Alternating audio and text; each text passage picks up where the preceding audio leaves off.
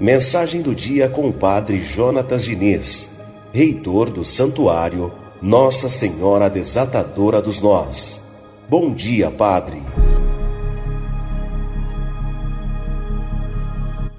Bom dia, queridos ouvintes da Rádio Metropolitana do nosso programa Radar Noticioso. Bom dia, querida Marley Schiave, a todos que nos ouvem nesta terça-feira, 30 de maio. Muita paz e muita bênção. O que pode faltar a uma alma que diz ao Espírito Santo: Vem? Nada pode faltar. O Espírito Santo é o provedor de todos os dons, carismas, a carta do apóstolo Paulo aos Coríntios, a primeira carta de Coríntios, diz que há diversidade de dons e diversidade de carismas, mas um único e mesmo Espírito que habita em todos e que faz tudo em todos.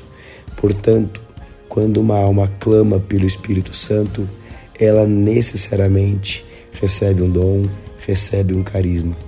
Dom e carisma que não é para si próprio, porque o talento que Deus te deu ele não pode ser enterrado, ele precisa ser multiplicado e transformar a vida de todas as pessoas quantas forem precisos.